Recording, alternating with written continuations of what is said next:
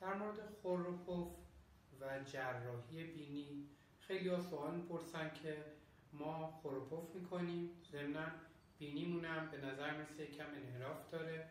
پس جراحی کنیم که خوروپوفمون برطرف بشه. اگر هدف شما از جراحی بینی رفع خوروپوف باشه احتمال خیلی زیاد به این هدف نمی‌رسیم.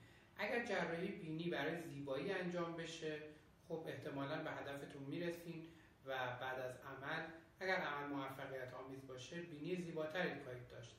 ولی معمولا جراحی بینی روی خوروپوف اثر چندانی نداره و حتی موارد خیلی زیادی پیش میاد که فرد قبل از عمل جراحی هیچ مشکلی از لحاظ تنفسی نداره و بعد از جراحی بینی دچار خروپوف میشه.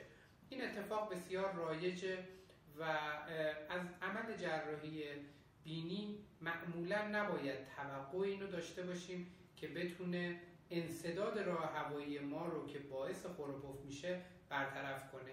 مگر موارد بسیار بسیار خاص و بسیار معدود در اغلب موارد بالای 90 درصد موارد جراحی بینی برای درمان خروپوف به تنهایی جراحی بینی توصیه نمیشه.